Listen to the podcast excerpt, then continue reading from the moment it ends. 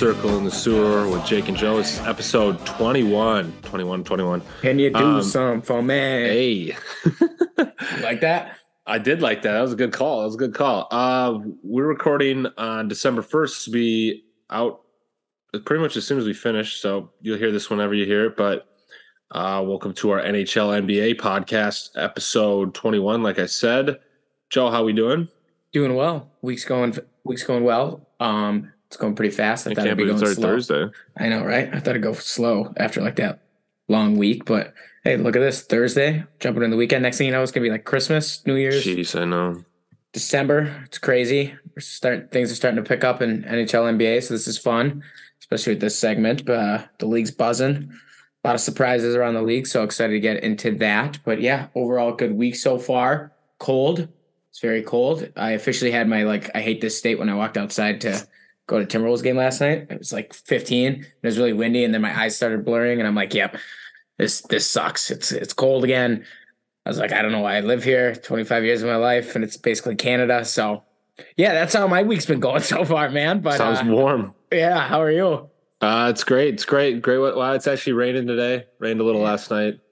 Uh, but that's all I got. It's been great here. Um, yeah, no, buzzing. But I can't believe it's December 1st. It's pretty crazy. Uh, I was not ready for that to happen when I woke up this morning and saw the date. Flying by. Unexpected. So, but we're here.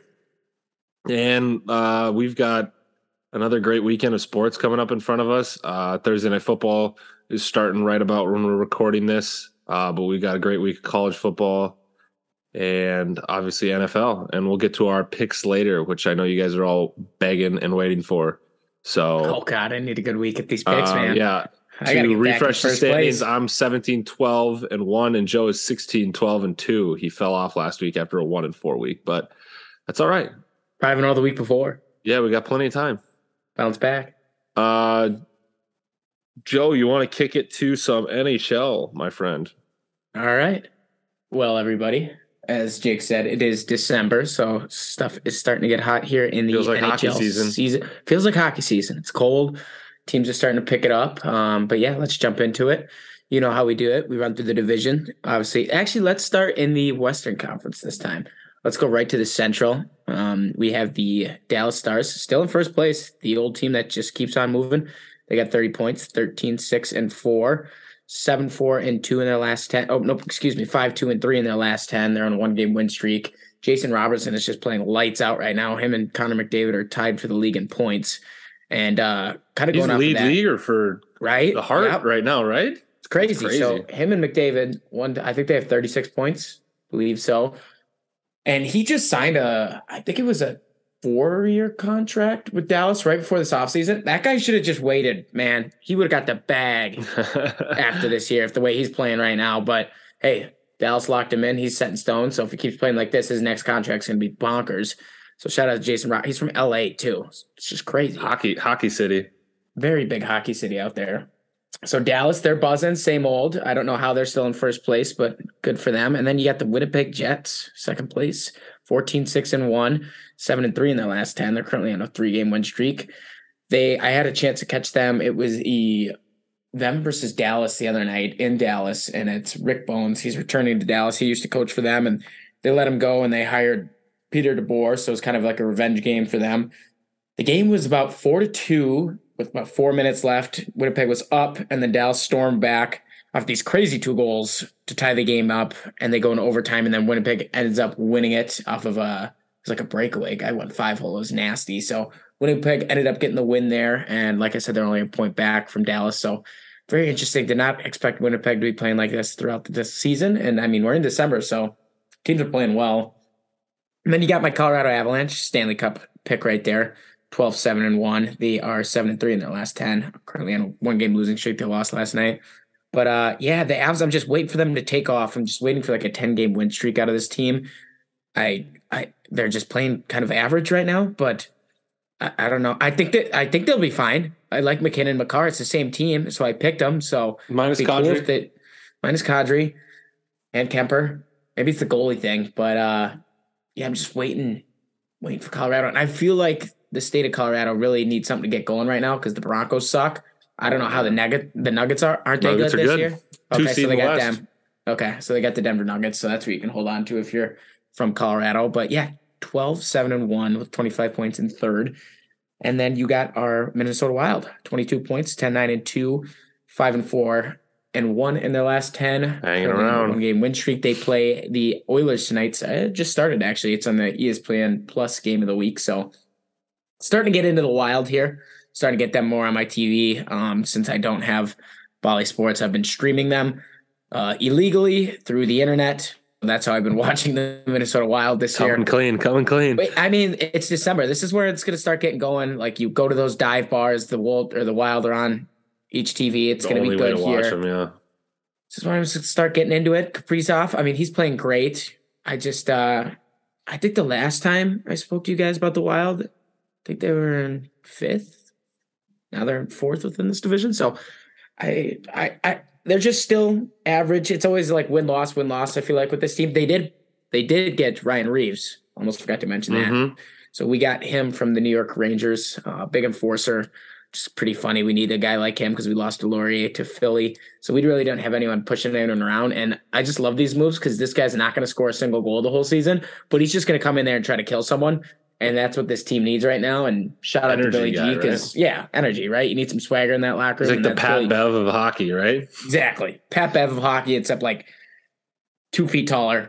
But Yep. uh yeah, Ryan Reaves, shout out to you. Bring some swag and energy to that locker room, getting some fights. Like he literally is just out there to kill people, so it's pretty cool. But Billy G, he knows when the team's getting down, he's gonna make a move. Love that. We haven't seen that out of a GM with the Minnesota Wild in forever. So Billy G, keep doing your thing. I think they're gonna try to add a top six forward, is what the rumors are saying here too. So if you Minnesota fans out there, hang into that. We might pick up someone. I saw Clayton Keller. That could be a pretty big move. I don't know how much we're asking to give up, but be pretty interesting. Um, yeah, He's still in Wild. Arizona. He's still in Arizona. He's from St. Louis, so U.S. products. So that'd be pretty cool. But I just don't know what the asking price, especially with our cap space that the Wild have. So it could get interesting. Just so frustrating with that dead cap space. We have to just wait for. In two years, then I'm going to be very excited to just start making aggressive moves whenever we want with this team. So looking forward to that. And then, yeah, I mean, just back with the Wild, they're 10 9 and 2. It's just a very 500 team, it seems like right now. They're also, I kind of seem in that same boat with the Avalanche. I feel like both these teams are going to take off at some point. I'm just waiting for it. And if they don't, that would suck because we're Wild fans and I picked the Avs. So please pick it up. Uh, but they'll figure it out. I know they will. I mean, they listen to this podcast. So They you got it. And then you got the Preds. The Preds there at 10 9 and 2, 22 points right there with the, the Wild. Funny story with the Predators. They uh they had a leak in their stadium, so they had to cancel a game the other night. You see that? like, a pipe. Yeah, yeah.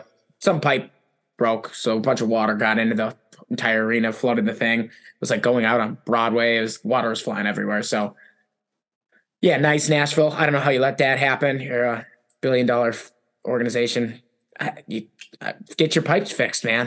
I don't know. The game had to get canceled for Get your pipes fixed. Get your pipes Well fixed. said. Well said. Yeah, Nashville, great city, boring hockey team right now. Let's say that kind of in that same thing as the Wild, about that 500 with 22 points. Same with the Blues, but Blues are 11 11, completely 500, but they're 7 and 3 in their last 10. They were on an eight game losing streak, and then they went on an eight game win streak, which is bonkers.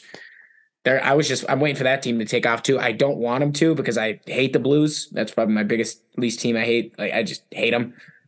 Um, Ryan O'Reilly's looking great. Uh, what's his name? Jordan Kyrou. He's picking it up, but I got Binnington in my fantasy team too, and I need some wins because if you get a loss in a fantasy goalie, totally screws your team over. It's like negative five points. Absolutely hate that within goalies. That's a so tough. That's a tough one to, to put. All get a the goalie negative too. five. It's like I'm the only guy. I'm in a, the league with eight random people throughout the country. No, it's just no money or anything, and I set my lineup every week. Put in a lot of time with this fantasy team, and these goalies are giving up nothing. So get it going, Binnington, and then wrapping up this division, you got the Coyotes and the Blackhawks with 17 and 16 points. Blackhawks are an eight game losing streak. They suck, and then the Coyotes are four. Kane has got to be going. going somewhere, right? Oh, he's Kane's leaving. Uh, I was listening to Chicklets, and Whitney wants him to go to Boston. I don't think that's going to happen. Just the way Boston's playing, I feel like you'd have to give up a lot to get Kane. So I'd be very surprised if Boston went after Kane. That would be just an absolute juggernaut if they got him. I think. I mean, initially before the season, I, everyone was kind of thinking the Rangers, but I think he's going to go to the other side of New York. I think he's going to go to Long Island. I think he's going to go to the Islanders. That's my kind of December 1st prediction right now. I think that'd be sweet. See him in the blue and orange playing out on the island. He'd fit in well there with uh, kind of Barzal. Uh, if you got Barzal and Kane on the line, for all you hockey fans out there, the Barzal's edge work with Kane's passing, whoo, that'd be nasty. Dude, nasty. yeah, that's what That'd I was saying too. Cool. Yeah, right. yeah, I mean, it'd be so Dude, cool. his edge work Those guys would be elite. Oh, dude, he's it, if I had McDavid's shooting, Barzal's edge work, Ryan Reaves fighting, who's very smart. Give me uh maybe Nathan MacKinnon IQ. I don't know. I'm just trying to build the best hockey player. It'd be so fun. But where were we? Uh the black yeah, Blackhawks. Uh they suck. They're bad. They're gonna tank. They're they're my projection to get Connor Bedard. And that's just a typical thing. The Blackhawks go like two years with sucking, and then they're gonna get the franchise player with this next upcoming Right. draft, and then they'll be back in Stanley Cups. Um, NHL what fixed. the, yeah, I think that's the- what the yeah. NHL wants to happen. Like they don't want to send this kid to Arizona or the Ducks. Right. Chicago's a huge market, so it's good for That them, lottery yeah. ball is gonna, yeah, that's where it just gets interesting. They're gonna have like they're gonna screw that. Some guy's gonna put his hand in there. Just gonna. Oh, I hope he doesn't go to the Blackhawks. It'd just be so annoying if he goes to the Wild, kind of in that tank situation, or just win the whole thing right now because Bedard's so good. Like I, I'd be totally okay with if I was a Wild fan and just tanking to get this guy. That's how good he is. Dude, I've been seeing some of his stats. It's just like his shots on goal in that league that he is because he's in the Uh, like the Canadian league, right? OHL or something. Yeah. Let me pull Just up absurd. Absurd. He has like like a hundred and some games played or something like that, and he has like five hundred. So he's 17. He's from Vancouver. So you guys that don't know this guy, it's the next probably close to Connor McDavid prospect that there's going to be. He's playing for the Regina Patriots right now in the WHL. It's awesome. Um, he's ranked as the number one recruit on every single draft site. Um, so yeah, in 62 games last year, 62 games, he had 51 goals, 49 assists with 100 points. And currently this year, through 26 games, he's got 24 goals, 33 assists, and 57 points. So the kid's a wagon. Uh, he's been scoring points since he's about five, it looks like. Um, in his Bantam high school team, he played 30 games, 88 points. And then his senior year, 36 games, 84 points. So yeah, kind of slowed it down, slowed it down there a little bit. Going from 88 to 84, what a loser. Yeah, But two um, greater than two points a game. goodness Christ, that'd be so cool to be that kid. I was That like was, that, just in high like, school. that was just like you and JV, right? it was basically like that. A lot of people were starting to think I was going to get drafted, and I just I had to hang up the skates for just just wanted my career in podcasting and corporate America. So that's just something I wanted to go down the road. And obviously Naturally. joining a frat in college, wanted to do Mhm. that too, especially in Iowa. So that's just something I really wanted to get into. Um, yeah, Connor Bedard. That's my story on him. The kid's still putting up points. He's gonna be the number one pick. Hopefully, he doesn't go to the Blackhawks, and if he does, and NHL's rigged.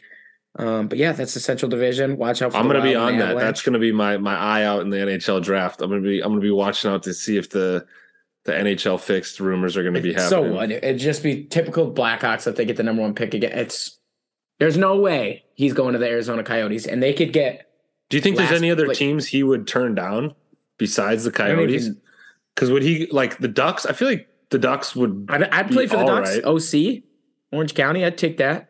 I mean, Scott's and they like, have Arizona's not a bad They place have like to some young guys too. They have Yeah. uh Zegras. Terry. How old's Terry? Is he young? I think he's. I think he's your age. Okay, It's so either your or pretty young. mine within our area. But um, I, yeah, I'd rather go to the Ducks than the Coyotes. Both great places to live, but I think just the the culture within Anaheim, I would say, is a better fit than Arizona. Arizona's just going through a whole figure it out stage right now. I mean, they're playing at a college rank and they're just trying to get everything together, figure it out. So I saw Tempe approve that entertainment district thing though, so it's Yeah, gonna be dude, it's gonna be crazy I like they're gonna build It's a new like- stadium, right? Is that Yeah, it's gonna be a great rank once they officially can get that done, and whenever that gets built, Tempe's great because everyone can go to the games compared to when they're out in Glendale. That's like the same thing with the Cardinals. Yeah. If you're living in Scottsdale, that's like 45 minute drive. I'm pretty sure. So Oh, just annoying. longer. that's Longer like I that. people would rather have a crappier rink, but just be in Tempe or Scottsdale than just driving that far would suck. So Yeah.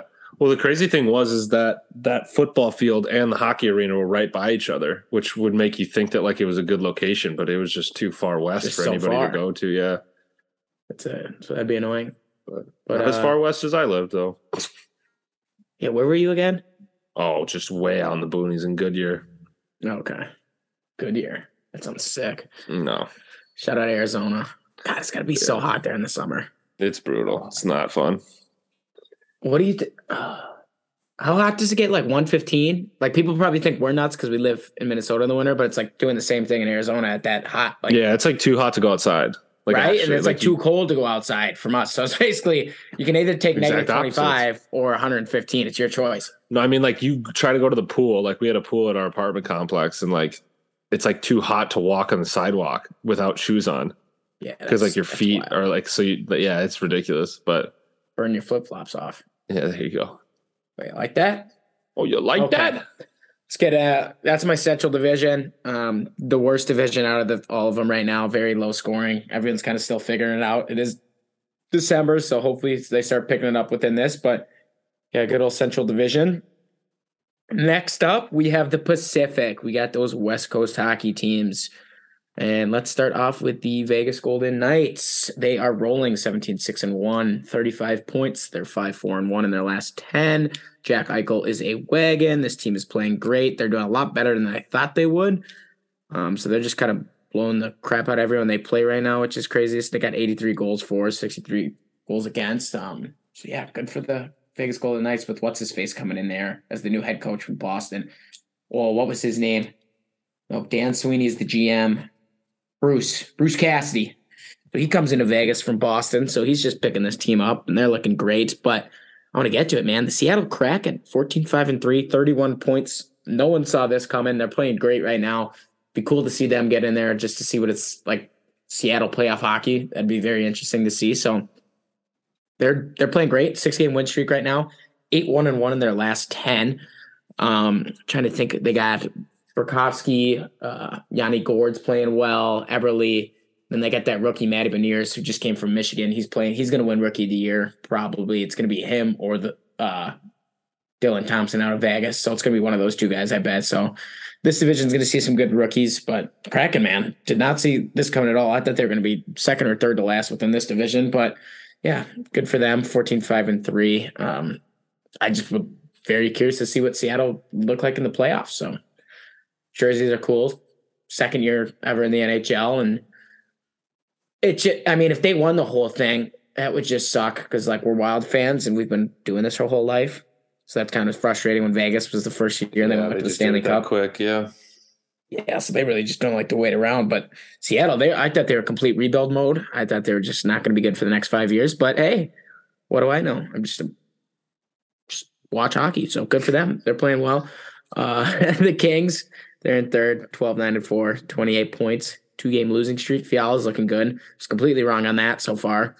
He keeps scoring. I thought it was because of the wild. It's not. He just said, screw that. I'm going to take this eight by eight contract and live in LA and score a bunch of points, and our team's going to be good. So thank you, Kevin. Um, the Kings are still playing well. I'd love to go to crypto.com.arena. Is crypto crypto.com arena is that what it is now? uh Be cool to go see a game there. Lakers or Kings.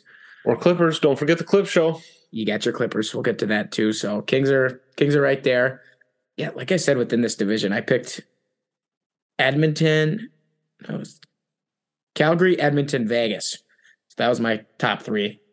And then I'll get into Edmonton and Calgary right here with Edmonton at 26 points, Calgary at 23 points. Edmonton's on a three game win streak. They're currently playing the Wild tonight. And then the Flames are 23 points, one game win streak, 5 4 and 1 in their last 10. Waiting for these two teams to pick it up, too. Not going to lie. 10 9 and 3 Flames. Just the way I've been watching your team, I don't think it's not looking well. It's looking very, very just boring. So Kadri was playing great off the start, and now it's just kind of stalling out. And I don't know really what's going on. So hopefully these two can get that battle of Alberta going, get the rivalry going, and pick these teams up. The Oilers, Connor McDavid's got to be so frustrated. He's obviously, like we said, leading the league in points, and they just can't win a game. They just their defense and goalies just they they're, he's never going to get any help. I mean, when you're that good, you I just don't know. He's gonna he won't play for the Oilers for his whole career. I'll just say that he's gonna go somewhere, and then they're going to win the next three Stanley Cups, whoever he goes for. I probably what, what, Calgary, why can't they just get him any help? I don't understand. I don't know. I just truly don't know. I mean, they got Darnell Nurse, and he's one of the top defenses in the league. I think it's always just always the goalie. And they bring over Jack Campbell from Toronto, and they gave him this big contract, acting like he, this guy won the Vezina for the last three years, but he just was on a really good Leafs team. And what happened to the Leafs? They lost in the first round. So I was very kind of scratching my head on that contract. If I was the Oilers, I would have tried to got. I don't know if they did or maybe they did try to attempt to get Darcy Kuemper. That's what I would have gone for. But yeah, that just never seems like they have help on their back end. And if anything, it's always just McDavid and uh, Draisaitl just getting all the points. And then I feel like once they're not out there, every other team just takes advantage of them when they're not on the ice. So that's what it kind of seems like is going on in Edmonton right now. Hopefully they figure it out. Calgary. I don't come on, guys. I pitch you pitch you to get to the Western Conference Finals. So that'd be cool, but not looking great right now. Hey, it's December, but I did say November first, so still got to get to Christmas, get some get some things going. Um, but yeah, we'll we'll kind of see what happens there. And then to wrap this division up, we got the Canucks, Sharks, and Ducks. All three of these teams suck. They're very bad. They're probably going to be within the top five pick for Bedard. It's probably going to be Arizona, Chicago, Vancouver, San Jose, Anaheim. They're very bad.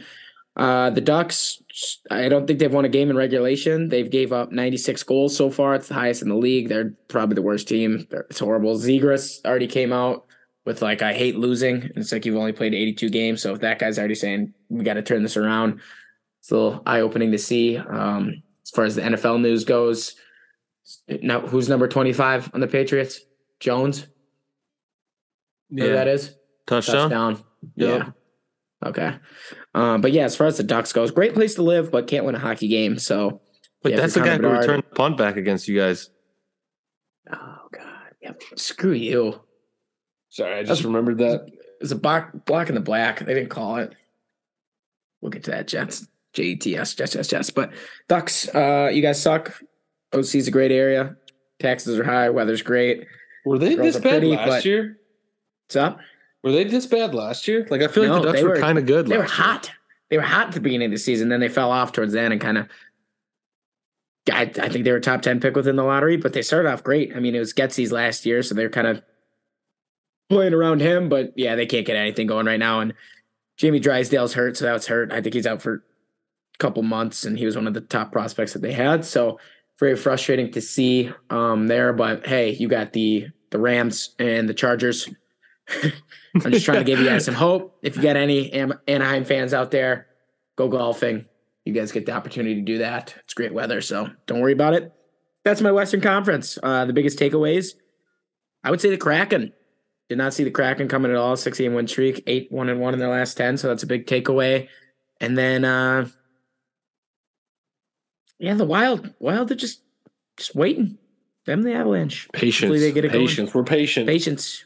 We're patient. So uh that's my Western Conference. You know, it is. A, it does. It does feel like a big letdown though after last year. Like for sure. It's, it's just weird. Just waiting for just waiting to kickstart this. Like I would get in so, so many, just get into the wild games and was every night. I wasn't missing action. Yeah, this year. same like, last year. It hasn't really kicked into me yet. I'm like I, I could go do something else or like it's not really crossed my mind. I, I had so much fun at the Wolves game. I'm just gonna get big into basketball now. I feel like so. Sure. We'll we'll wait to we'll wait to get it going. No, Kaprizov's gonna be pissed. He just probably screaming Russian slang at the team. So I he'll get it going. Revo get some energy in there, and I think they're gonna make a try to make a trade at the deadline. So that'd be cool. But long season to go. Hopefully, I wouldn't be mad sneaking as a wild card team. I feel like that is a problem too. Once we have so much hype and we do so well, and then we just get we lose every time in the first round. So maybe maybe they sneak in as a wild card team and upset some team, win the Stanley Cup, and we drink all day. So that's that. Um, yeah, now the big, big, big, big subject here in the NHL is the Eastern Conference. Let's just get right to it. Metropolitan. The New Jersey Devils are 19 and 4. They are tied with the Boston Bruins for 38 points. They're 9 and 1 in their last 10. This is the I guys, I don't know what to say. 19 and 4, 38 points. The New Jersey Devils this team had the second overall pick in the league last year. All these guys are like 13 years old, I swear to God. And they are just smoking teams right now. I saw this team live against the Wild last year, and we won like 5 2. And now they, I, I mean, good for them. I was good for them. I was in Newark, like obviously, like I said, I was in Jersey a couple weeks ago. Maybe it was me.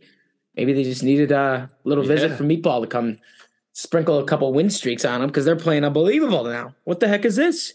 19 and 4, like I said, 87 goals for, 51 goals against, which is the most impressive thing. They're just not no one's scoring on these guys. And Jack Hughes looks great. He's living up to that first overall pick potential.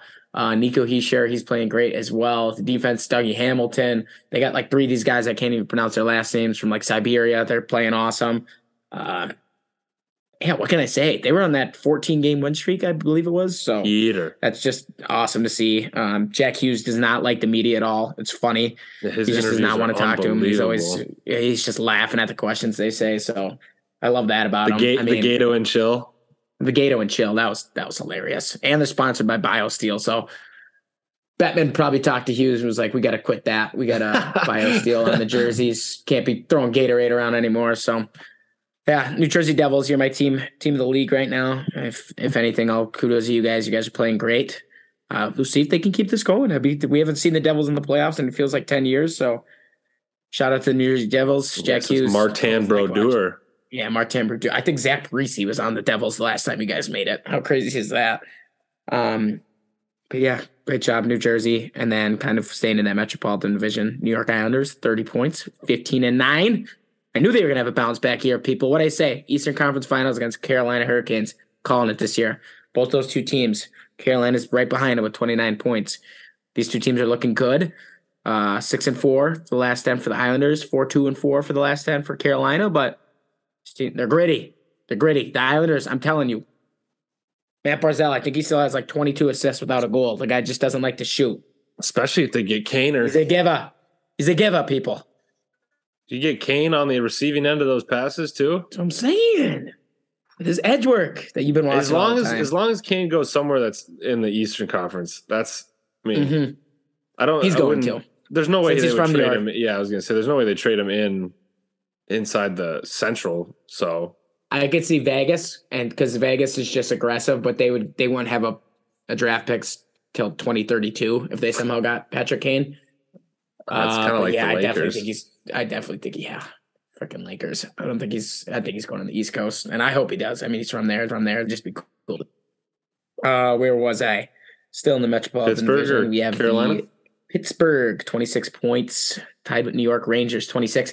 I will say this: What the hell, New York Rangers? I was very excited about you guys as well. I thought you guys were getting off to a hot start. Now they're 11, 9, and 4, 5, 4, and 1. They trade Revo. They lost his swagger they're just a very interesting hockey team right now. So I don't know what's going on within New York. Pittsburgh, 26 points, 11, 8, and 4. Still got that Crosby. I, they're 6, 2, and 2 in their last 10. Maybe they got something going here, but still that Crosby Malkin. Uh, some sad news, too. Chris Letang on Monday suffered a stroke.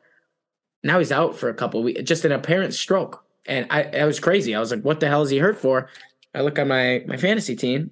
This guy had a stroke. So, uh, prayers up to Chris Letang. Hope everything works out there. I thought you like pulled a hammy, but we have to booze or A little something. more I don't know serious. what's going on there. It's crazy, but uh, God, yeah, Jesus, Jesus Chris. Uh, back to the Rangers, guys. Come on, 11, 9, and four. This was your team last year. Uh, Yep. I did pick the Islanders, so I'm not complaining, but I just like seeing that New York, New York rivalry get up there. And I mean, the Devils are I watched this game. Devils walked into Madison Square Garden, stomped the Rangers four to two. Rangers looked like JV to those guys. Jack Hughes was doing circles around this. I'm like, this is a brand new. What what's going on, guys? So I don't know. I mean, I I got a buddy that's a Rangers fan. Uh, what's his name? Tanner. He lives in Plymouth. He's always texting me about it. Tanner, if you're listening, he does listen too. So Islanders are better than the Give him a shout out. The uh the Capitals, they are 10, 11, and 3, 23 points. Alex Ovechkin, all he does is sit on the left side of the rink and hit one timers. I think he's at like he just broke someone else's record for the goal. This guy's gonna break Gretzky's all-time goal streak, so he's on fire. Is that all he does though now? not. He literally just camps there. Like I feel like ever sits on the left anything. side and he like holds his stick up like this. Yeah, straight above his head. Timer for power plays. That's all that guy does. That's all he does. Every time I see an Alex Ovechkin highlight, he's just sitting on the left side of the rink and just hitting clap bombs. So missiles. Yeah, it, it that would be so cool. Such a great feeling. But these guys can't win a hockey game right now. Four, five, and one. Um, It's because they don't have your they don't have your pick. They had your your your pick last year. Now they don't have it anymore. See, Capitals. I think you guys got to the Stanley Cup last year. You lost in the first round, but you just had that great energy around you once I picked it, and the team was playing well. So, I mean, you don't have my pick this year, so that's you make a good point. They're not gonna. Team's not probably gonna not gonna do well if you don't get picked by me, like the Islanders. Not a big deal, but Capitals, they're Not down there. Not a big deal. And then you got the Flyers, 8, 10, and 5, 21 points. They suck. Uh, the first episode I did this with the NHL overview of the year. I thought they were going to be a sneak team. Um, they did play well the first week of the season. Then I think after that, once they heard this podcast, they're like, we should just stop playing good hockey. Uh, and I think that's what they're doing. They're following that to the T. They're just not winning games. They're one six and three. That's Torts, right? Tortorella. Yep, they got Torts. They've only got scored 56 goals, so they can't get the puck in the back of the net. Torts is probably losing his mind. I don't even think he's going to finish out the season there because it's Tortorella. So nothing's going well in Philly. Uh, you had the Phillies. They lost. You got the Eagles. They're going to lose to the Hey, Vikings. the Phillies so might get deGrom though. they're not going to get deGrom. He's going to stay in the Mets. I'll tell you that. He's I either don't gonna- know. I don't know. my guy. If we're gonna go, once once we get the MLB subjects going, I mean, he's not leaving the Mets, Jacob. Okay, I got the Mets, Jets, and Islanders. Just let me have my moment here. I, No, I don't want him to leave leaves. the Mets. I don't want him to. I just If he goes anywhere, I hope it's the Texas Rangers, just so you can get the hell out of the East Coast. Like if he stays within the division, if he Well, goes to the you Braves, see it was supposed to be the Phillies or the Rays? Which I would be shocked if he went to the Rays because I don't know how the uh, Rays he's, are going to he's pay from him. Florida, so Well, no, I they know just that. signed. They Here's just signed Zach Stetson. Eflin. The He's not Stetson, Jacob baby. Grom. Yes, that's it. Was he like a shortstop too? hmm Yeah, Not a big deal. Uh, not a big Base- deal. baseball guy. Just a But he stayed with the baseball guy. baseball guy. Baseball. God, I can't wait for spring training. Two months away, baby. Let's get it going. Two months. Um, it's not two months away. oh, when does it start? It's December first, Chief. when is spring training? Is it in February? Like March Shit. When do pitchers and catchers report? Is that February? February. Yeah, That's when I get hyped. It's always a good There good go. day of the year when you see them show up. Back to hockey, folks. Uh, Columbus Blue Jackets, 16 in points. Like I said, they're not going to do anything. They signed Johnny Gaudreau because I think he was high on mushrooms when he came in. So I have no idea what's going on. I have no idea why he signed there. But if anything, you should have signed with the Flyers so you could be in four points ahead. Five. 16 to 25. So I don't know. Math Johnny guy. Gaudreau, you're probably not having. He probably got so just. I bet I the whole can't Blue figure Jackets that one team- out, dude. I just can't figure it out. no, I, I I don't get it. I think maybe he's just a he's got a lot of money on the Buckeyes. I, I they probably Maybe just they got, just told him that we can for sure get Bedard, NHL fixed, NHL oh, rigged. Oh, but I would. Bedard went to the Blue Jackets. That'd just be disgusting too. yeah, but at least Oh. you do with Johnny Gaudreau. I know that would be cool, but just Columbus. Oh, man, I didn't even know Arizona or Columbus. Maybe even Arizona just for the spice things up in the desert. But yeah, not much out of that. Columbus Blue Jackets. It's 16 points. You guys suck. Gaudreau. I don't know, man. It's not my life. It's yours. So have fun in Columbus. Um, let's get to the Atlantic, folks. The other wagon of the NHL. It's the Boston Bruins. 19 and 3, 38 points. 9 and 1 in their last 10. These guys don't lose hockey games. If it's the Eastern Conference final and it's the Boston Bruins versus the New Jersey Devils, I don't know what I'll do. I You know never what would saw that sucks coming. Is that Boston sports is just They you know get they, everything. they don't get the Patriots anymore because the Patriots are like six and five. They're playing right now. They're winning, but the Patriots obviously go on the run for years. And in that time, you sprinkle in some Red Sox championships, you sprinkle in some Bruins championships, and you got one Celtics championship in the 2000s, right? And now they, all of a sudden- Celtics were in the finals last year. It's like they're I know, but I'm saying then the Patriots and the Red Sox kind of, you know, regress a little bit, and then the Bruins shoot back up, and the Celtics shoot back up. Must be so freaking nice to be in New England. Oh my, oh they god, they need like a 20 year gap with no playoffs with all their sports. never teams. gonna happen. It is actually title town. That is It's the best there's sports. there's no better better town place, country. right? Yeah, Yeah, that's easy. That's easy. man, to live to grow up there. Could you imagine? They don't. They don't even know what me and you have been through, which is like Yeah. they. And to have the town filmed there too. Like they got so much going for That's a them. great movie. Sick movie. Was uh, the like, and the fucking Goodwill Yeah. Hunting. Yeah, that's what I was just thinking of. The apples. apples? Yeah, that was just I was trying to get the word on that. Uh, that's what I was trying to get. And they're beating the They're beating the Bills right now, 7 3, but that's not going to hold up, folks. That's not going to happen.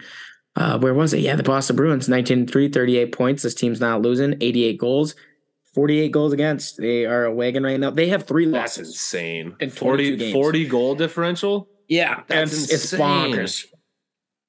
I don't Who's their it. goalie? Ullmark? Ullmark and your boy, uh, shoot, what's his name? Swayman? Jeremy Swayman. Yeah. Alaska. He's my age. I was gonna say podcast. he's younger. What are you yeah. doing playing for the Bruins? Touchdown, Bills, Diggs. Stuck on that, New England. No way. You're You waiting. like that. Monari? Oh, Nick's pissed. He's in the hallway, live on Circlin' the What happened? Did you take the Patriots? I don't know. He's not talking. Patriots But, uh, plus four. Is that what it was? Oh yeah, Diggs, sideline Diggs, touchdown. Sideline Okay, Diggs. back to the back to it. Boston, cool it, nineteen and three. This is way too impressive for how old of the team is. They bring Krejci back from where is he from? Slovakia? I don't even know. This guy left the league, played in Europe last year, comes back and is playing like he's twenty five again. So, no, yeah, Slovakia. I don't even know, but I don't get it. Truly don't get it. Marchand beast, Pas- Pastrnak beast, Charlie McAvoy. He's back from injury. Just stud on the D line. So Boston, you guys got it going as usual. And then the Maple Leafs, 15 5 and 5, 35 points, 8 0 and 2, currently on a five game win streak. They're playing hot. Mitch Marner just went and tied the NHL record for 18 game point streak. Or no, it's the Leafs record for 18 games with a point. So shout out to him. He got the water dumped on him like crazy in the locker room. I saw a video of that. That was sick. So it's buzzing in Toronto right now. Auston Matthews, you're scoring goals as usual 50, 76 goals for and 62 goals against. So that plus 14 differential. Um, it's probably going to be this throughout the whole year with this team. I don't think anyone's, if they go on a 12 game win streak and then lose and then another win streak, everyone's just going to be like, we just want to get past the first round. So I think that's what you're going to kind of hear out of me with the Leafs, unless they win 40 It's straight just- games in a row, because It's everyone's pretty just crazy though. Nobody first round. cares about them in the regular season. Like No. it doesn't matter what they do. Nope. They could literally saying. go 82 and 0. Legitimately Correct. 82 and 0 and it does not matter. They could be skating on their heads and no one would care until that first round matchup. So, uh, if we do have some Leaf fans out there, I'm sorry. I'm just going to give you kind of the same update. Unless your team is just absolutely shit in the I'm bed, then it's going to be funny. Yeah, I am too. Just I do want to see him get past that first round. And I'm just getting tired of them not making and hearing the same thing every year. So, yeah, just get past the first round. I'll say I'll say this next week when I talk to you guys. So, yeah, that's kind of all I have on the Leafs right now. I saw a It's just picture of old, Auston old. Matthews on Twitter and he was all like wrapped up in a bunch of scarves and a hat. And it looked like, and the caption was, it looks like Auston Matthews is going to try to steal the moon. you get that reference? he looked just like Gru from Despicable Me. It was so funny. Right, there, there you go. But I'm not Matthews. hating on Auston Matthews because he No, has he's- sick style. Sick He's style. got good style. And he, he's friends with Bieber too. So Yeah, that's all shout I out, always shout out. Auston Matthews. Um, Tampa Bay Lightning, 27 points, 13, 8, and 1, 6 and 4 in the last 10. They're sticking around. They might be asleep. I mean, they've been in the last three Stanley Cups, but no one wants to pick them because everyone just kind of thinks their season's going to end or that's just they're going to die down eventually. But hey, guess what? They still have that same team and they're not going to die or go anywhere. So watch out for the Lightning if they could sneak up on you. Detroit Red Wings, 27 points. I said it was them or the Sabres, and they're kind of sticking around. So they could be a playoff team. They're playing they're playing good. I say it every week. The Swedish team, they got kids from Sweden everywhere, and everyone's stepping up right now. I I feel like America and the rest of the National Hockey League is going to wait for them to die off. But hey, 2022 about to be 2023. You never know anymore. You never know what happens. So shout out Detroit. Uh, apparently Detroit has uh, their own brand of pizza as well. I might have said this on the last podcast. There's like a Detroit style pizza. You know that? Hmm, I did not know that. Yeah, I saw it in a Little C's commercial. What? It's really It's on a Little Caesars pizza. Well, yeah, because there's New York style and Chicago. That's like the only two pizzas I know. So apparently, the Detroit Right. has their own. So I, I guess we got to fly to Detroit and try this out. Um, yeah, but this is me just talking about the geographical location again. Once I don't have much to say on their hockey team, other than other than that. But hey, they're they're. I will say this. Usually, when I watch my hockey games throughout the week, I kind of watch the same ten teams. I will say I have been putting the putting the Red Wings on for a couple periods, kind of see what those are. They're a it's like fun young Detroit team. right. They're a fun Usually young they're team for yeah, sure. they're usually down in the dumps, so I don't tune into them. But put them on a couple couple of nights. They were playing the Sabres the other night. They did get these new alternate jerseys, completely red. Don't don't think I'm a big fan of them, but I mean, if you're winning, you're winning. Works at work. So shout out Detroit. Gotta try that pizza. Next up, Florida Panthers, 24 points, 10, 9, and 4. I said they weren't going to make the playoffs. And the last time I spoke you're looking guys, like you're were, right.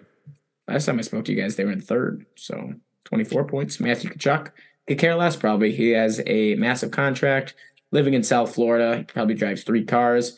But I don't know. This team might be screwed. This team might be screwed for the couple of years. I mean, that was a lot to give up for the guy. And I don't know. They might be back to being the Florida Panther ways and or they might just shut up and win the Stanley Cup. But I don't know, man.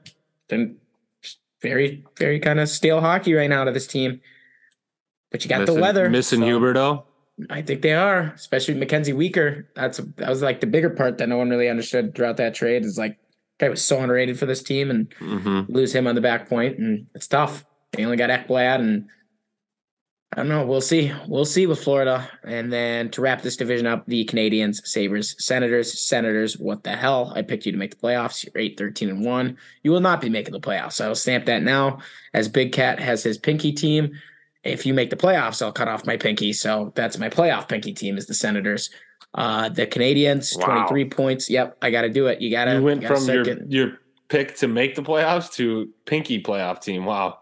just even yeah just make it that would be sweet but they're not going to the way they play hockey so they're not going to and i know we have a lot of senators fans listening to this and i know you're going to be all over my mentions but you guys suck have a sip of the Coors Light. On to the Canadiens and Sabres. Sabres, you're not getting hot. You're going to still probably be the Sabres, 3 6 and 1 in their last 10, 86 goals for, 86, 83 goals against. Young team. They'll be frisky in the next two years. Maybe they'll make a jump there. I thought they were going to with the kind of Detroit, how they were playing, but looks like were playing well for a bit. we're playing well. Now they're kind of just back to being Buffalo, but long season, Jacob. It's December, still December. Uh, Canadiens, twenty three points, kind of the same thing as as the Sabres. Just very, I don't know, just young team, just kind of waiting for a rebuild mode too. So I've always said this: if you're one of these fan bases, you probably want to tank to get Bedard. But hey, you never know. You never know it's kind of it's kind of my thing within those teams. Uh, that wraps up the standings within the NHL. Uh, take away from it, New Jersey Devils. I you get this is blowing my mind. I can't believe you guys keep winning. Boston, you guys just need to stop winning because everyone's sick of the city of Boston. I'd rather have New Jersey win it all than Boston. I'll tell you that. Uh, shout out Jack Hughes. He's playing awesome. It's cool to see him. His attitude's great with the interviews. I love seeing that. And then West Coast Kraken. It's cool, man. I like seeing new teams. So shout out the Kraken and then your Minnesota listeners here. Hopefully we get it going. Very just bored of this team and hopefully we pick it up, get some energy going, bring Revo over. I'll give you guys a live score right now. We're currently losing one to zero after the first. So maybe once this episode's done, we'll get some goals. And yours truly, Leon Draisaitl from Connor McDavid for the first goal tonight. Of course. Um, that wraps it up with the standings wise. And you know me, we jump into the stats. I do my league leaders around the league. I did already mention to you guys that Jason Robertson and Connor McDavid. Um, never mind. I was completely wrong. I was off by a couple of points. Connor McDavid's back in first uh, with 41 points. Jason Robertson is in second with 36. I don't know where I was getting those numbers. I swear they were tied the last time I saw this, but Connor McDavid at one, Robertson at 36, tied with Leon at 36, and then Kucherov in fourth with 35, and then Pasta out of Boston with 32. Um, you know, I do my goaltending leaders, Linus Ullmark with a 2.00 GAA. He's still been there. He's still the same goalie. I don't know. Kind of shocked on that. Samsonov out of Toronto, 2.09. Didn't think he'd be getting that much time, but he's kind of been balling out. Uh, Vitek Vanecek out of New Jersey, 2.12. This guy was so bad for the Capitals last year. He comes over the Devils and he's just balling out. So it's a big old screw you to Washington. And like I've said, how, how New Jersey's playing, this guy's playing on top of his head. So good for him. And then you got Ilya Sorokin with my Islanders, 2.18. Connor Hellebuyck right there behind him with 2.29 in Winnipeg. Um, so that wraps up the goaltenders for that. And then you know me, my one plus minus guy of the week. The last time I talked to you guys, it was Hampus Lindholm. This week, um, excuse my language here. Well, no, I just can't pronounce this guy's name. Jonas Siegenthaler. Yep, I actually Ooh, nailed that. killed it. plus 24 New Jersey Devils. What more can go? I mean, they just they're getting everything right now. You're now my plus minus leader of the week. Hampus right behind him. But I, you only get one, folks. Jonas Thegan, Thegan dollar. Devils plus 24. And uh that's it. That wraps up my NHL. It's December. Let's get it going here. Snow's falling. We're all gonna see each other over Christmas break. World Junior is going to be starting around. Pond hockey, lighting that. Oh, are they having those at the the right time this year? Yep, Didn't they push it back last year? Yeah. So that's a really good hockey moment. That's when you're like, yep, it's hockey season. Once that happens, when you kind of sit down by a That fire. was right. New Year's, that was always right around then. It's always what we did in high school. I was in college, yeah, yeah. When we would go home and we'd play, we'd find some random ice hockey rink to go play. So that's it. Yeah, it was it was great. It was, we had the good old days back in Laconia playing that. But Oh, that's what I got on NHL, man. I'm excited to see how the season goes. If the Devils keep playing like that is, wow, that's just that's that's crazy. So shout out to the Devils, Minnesota. Let's get it going here. You know how I feel about you guys, and uh yeah, thanks for tuning in on the NHL. Now I can pass it over to you for some basketball. well, you're not done yet. We gotta, folks. We had got? Joe go to a Timberwolves game last night. I did. Um, so give us your breakdown on the Timberwolves before I kick into NBA. That's what I was just gonna say. I was just jumping to that. So as we jump into NBA here, folks, I went to a National Basketball Association game last night between yours truly, Minnesota Timberwolves, against the Memphis Grizzlies. Uh, the last time I went to a basketball game, it was about seventh grade. It was the Timberwolves versus the Trailblazers. Might have been like Dame's rookie year. I don't even know. But the Timberwolves had Kevin Love, Pekovic, that AK forty seven guy. Uh, Andre Kirilenko. yeah, right there. So it was uh all those guys, and it was very boring. Like I think we stayed till the third quarter the last time I was there. Yeah, Complete was 180. Tough era for the Timberwolves. very tough era, the Timberwolves. Last night, electric. Great seats for us. Uh, Anthony Edwards, certified dog. He's so sick to watch. A lot, a lot of these people are a lot taller in person. I noticed. Rudy Gobert, that guy was like eight feet tall. Sucked though. He can't figure it out. No rebounds. Um, I don't even think he got over 10 points. Couldn't do anything. Anthony Edwards was just carrying this team. Uh, shout out to Jaylen Nowell. He was playing with this swag.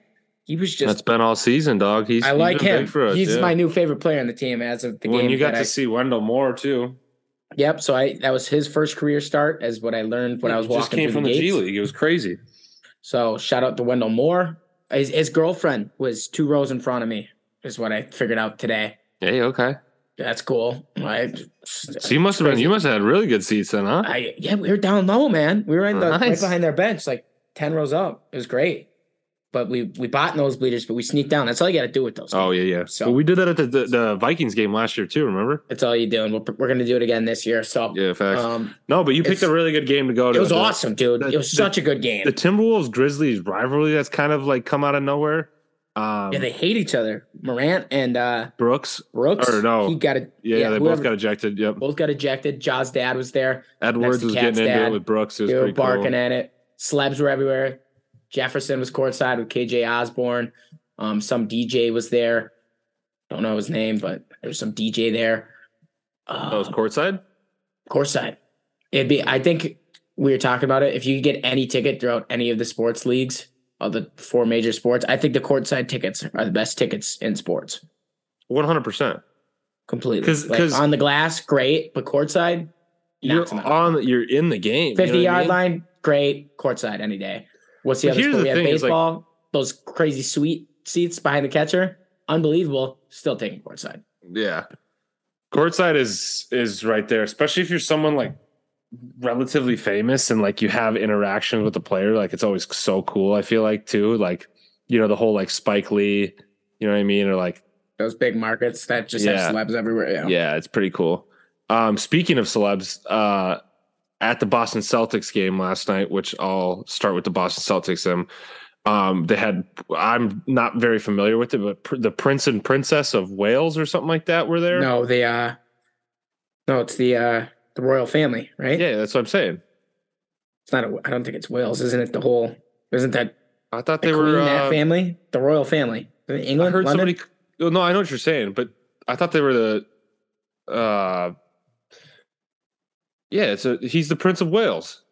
Oh, I don't know Okay. shit either, though. But I'm just saying, I know who he. Prince I, William and Kate, yeah, Kate Middleton, the Prince and Princess of Wales. Yeah, that's what that's what Okay. they're called. I don't No, know. I, right. I I, don't didn't know that. I thought Okay. Don't get me know what I'm wrong. I don't know about. anything about the royalty. I go, I don't zilch. I know So nothing. I just know I can But recognize him. It was hilarious because, um, the Celtics head coach and Jaylen Brown were both asked, you know, like, what did you think of playing in front of them? And they were both like, uh, we don't care. Like, they don't mean, basically like USA in chance, America, think, they don't mean, the yeah, they don't mean anything. Um, uh, which I thought No, they funny. don't. They just No, think we need to like I react said, to I because don't they're even- famous over there. But it's like it's It- sweet. they didn't do anything. no, Yeah. Um, you're not from. But anyway. Celtics. Celtics are unbelievable. Like we said with the with Boston in general, the Celtics are eighteen and four. Uh, they're nine and one in their last ten. Um, they're just like the best offensive team in the NBA, and it's and it's just dominating. Um, Jayson Tatum right now is probably my front runner, and I know other people's front runner for the MVP. Um, this has felt like a couple years um, kind of coming. He each year seems to take like it's just a, uh, uh, um, each year it's like a bigger step. When you're like, ah, he can't get that much better, then he finds a way to get better. Um, he's kind of right in that prime time. I feel like of of the MVP age, uh, where a lot of people find themselves at. So keep an eye on him. Um, he's an offensive just animal right now, as well as being a, a solid defensive player. And and they've won five straight. Um, they won last night. He had a big game. Uh, I believe he finished with 49, if I'm not mistaken. Uh, but he he was incredible. They played the Heat. They won 134 to 121. Just a big, big high scoring game. The NBA is awesome. Um, yeah, Tatum finished with 49. He went eight from 12 from three, finished with plus 29 on the night. Like just kind of a dominating game um, by the Celtics. Um, him and Jaylen Brown right now are the best duo in the NBA, in my opinion. Um, obviously, them being the best team in the NBA, it, that feels like an easy choice.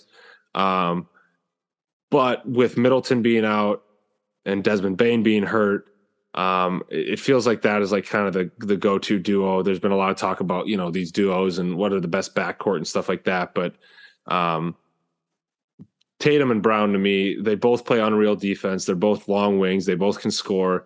Um, they can score in bunches. So to me, those two are kind of like the top tier of uh, of duos in the NBA right now.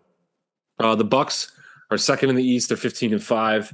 Uh, they're two game back from the Celtics. Uh, Khris Middleton is set to make his uh, season debut on Friday, so tomorrow, uh, which is huge for them. Uh, they're six and four in their last ten, which obviously is cooling off a little bit, I guess, because they're 15 and five.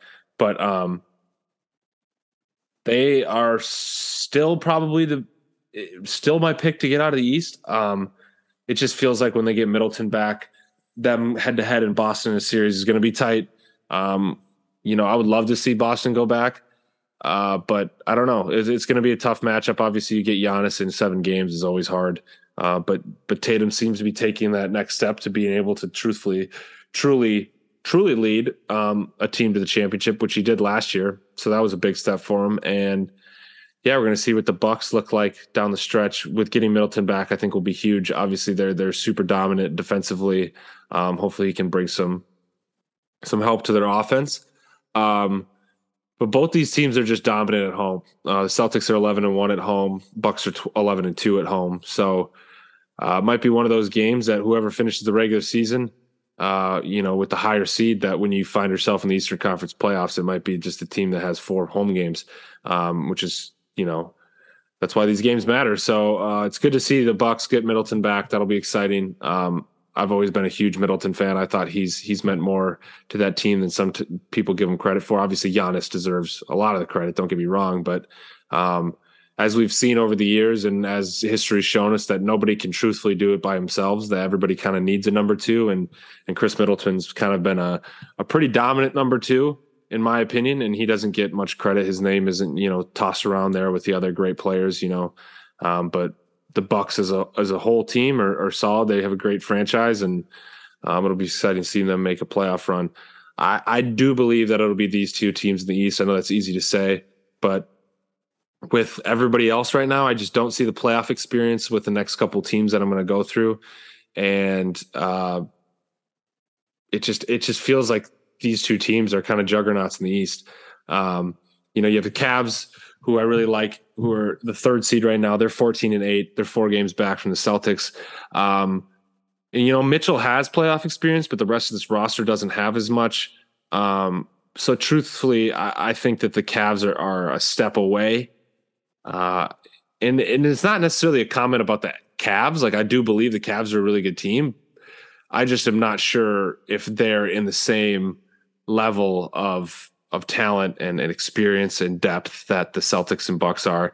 Um, that could change in the next couple years. The Cavs are a very young team with Garland and Mobley. Um, you know these these guys are real game changers, and and I saw a highlight of Mobley the other night that was that was just incredible. You know he took the ball from end to end, um, just looked like a point guard, and he's like seven seven foot one. Um, so fun to watch that. Uh, Cavs Mitchell's been playing great. Uh, he's obviously like a, an awesome addition to them. They they crushed the 76ers last night. Um, you know, they they just they're kind of just they come at you at, at at a bunch of different ways, you know. And Mitchell's had some high scoring games, so has uh, Garland, but um, you know they they're deep. Caris LeVert, you know, plays big minutes from them off the bench. They've had uh, Evan Mobley play big minutes, obviously, and Jarrett Allen, and and they're they're deep. Uh, Jarrett Allen's hurt right now, but but this is a, a team to watch for in the next couple years. Like I said, I don't think they're there yet, but but they'll be fun to watch down the stretch. It'll be make for an awesome playoff um, series against you know whoever they get matched up with with that backcourt. Um, but the surprise of the East right now is the Indiana Pacers. They find themselves in the four seed, and their best player, Tyrese Haliburton, is putting himself firmly in the I wouldn't say the top part of it, but definitely in the MVP conversation. He is averaging 19.3 points a, a night with 11.2 assists um, and, and 4.6 boards. But the 11.2 assists is pretty incredible. Um, you know, these are the I saw a comparison that the stats that he's having so far this year are very comparable to Steve Nash during his MVP season. Um, you know, there's some arguments whether Steve Nash should have won that MVP or not. That's not really what I'm here to discuss. But Haliburton's ability to to set other guys up and kind of take this this roster, which you know on paper probably isn't a top four uh, roster in the East, and he's he's turned them into a pretty eh, night in and night out. They've been playing really good basketball. Uh, Miles Turner's been playing big for them. Obviously, the rookie Bennedict Mathurin uh, Mathurin, excuse me, is is big for them. Buddy Hield. They just have you know they have five guys that average double digits and they come at you every night. And I, and from the few games that I've seen them play, they just play really hard basketball. Um, you know, none of them uh, take possessions off. Uh, you saw the other night they hit a buzzer beater to beat the Lakers. Um, Andrew Nembhard hit a three, and Haliburton made an unbelievable pass across the middle. Um, and he was Shout interviewed post game. Yeah. Facts, facts. Um, he was he was interviewed post game, and you can just hear him talk about. It was kind of like for for those of you that saw that clip of um, Cooper Kupp last year talking about the defense and whatever he was seeing. It was kind of like Haliburton breaking down that play. He just he knew where everybody was. He knew where the defenders were going to do, and the way he just talked about that possession was pretty cool to see. Um, he made the right pass. Um, and that's just what he does right now with 11, like I said, 11.3 assists per game is, is pretty impressive with just under 20 points. So, um, don't think he's going to win the MVP, but the fact that he's even in the conversation right now is, is pretty incredible. Um, he's doing a lot for that team. I would definitely say he's carrying the Pacers a little bit right now with, with his ability to distribute and get other guys involved. It's going to be interesting with the Pacers. You know, I think we've talked about, you know, I talked about the Jazz and some of these other teams and, um, you know, with picks and moving forward with certain players. But the Pacers were on, you know, just about everybody's radar as definitely like a huge trade option. You know, people thought Buddy Hield was going to get moved this year, Miles Turner. Um, people didn't really see the Pacers competing as much as they have. And, and granted, they're, they're 12 and nine. Like, it's not like they're dominating, you know, but they're seven and three in their last 10. Um, you know, they're three games over 500, only four and a half, five and a half games back from the Celtics.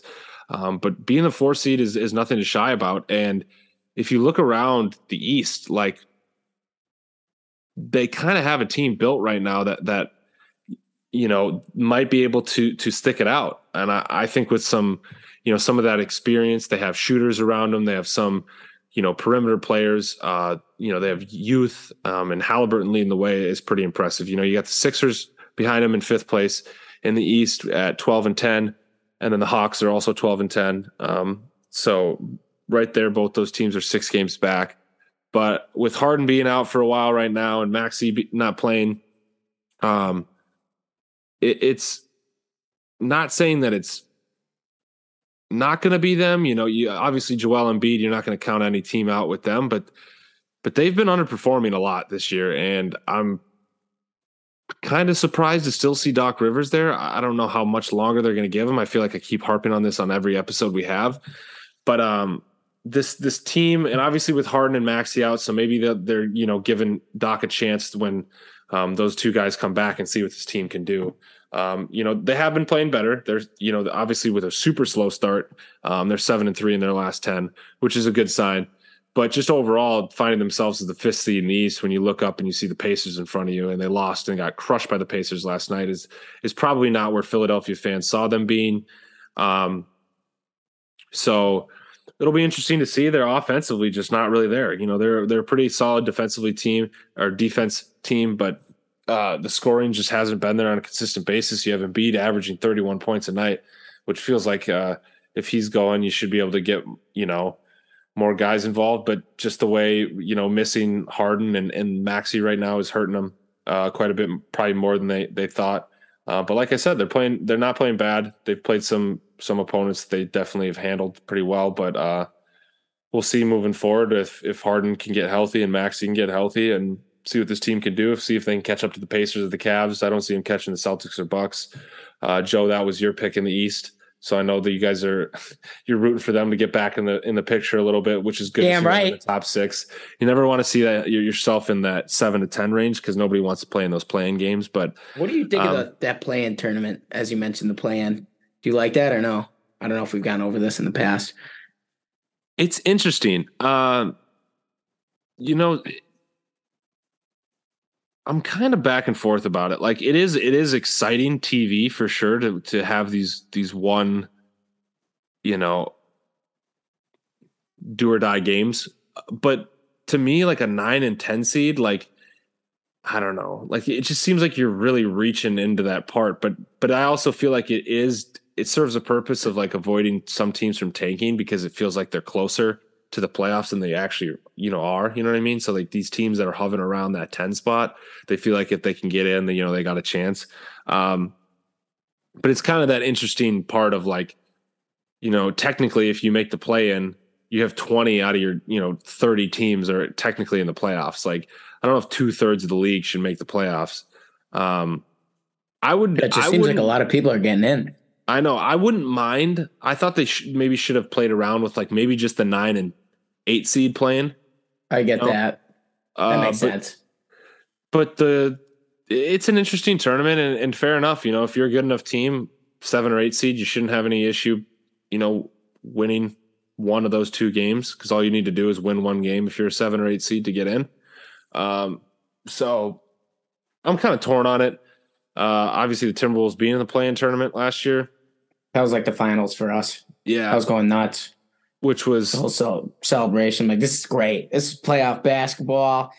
Not even playing a playoff game yet, but I was like, when Bev got on the stands, I'm like, here we go. It was finals, fun, baby. but you hated to see it as a Timberwolves because we, sh- you know, we were, uh, we would have just been in the, the playoffs the way it was. So, um, yeah, we'll see. I mean, uh, the right now you're excited about it again as a Timberwolves fan because we're in the ninth spot, so that's the only way we're getting in the playoffs right now. But um, yeah, I, I, think it's fun. It's you know I like meaningful games uh, just across all sports. So the more often you can get these game seven type of situations, like it's just more fun for everybody.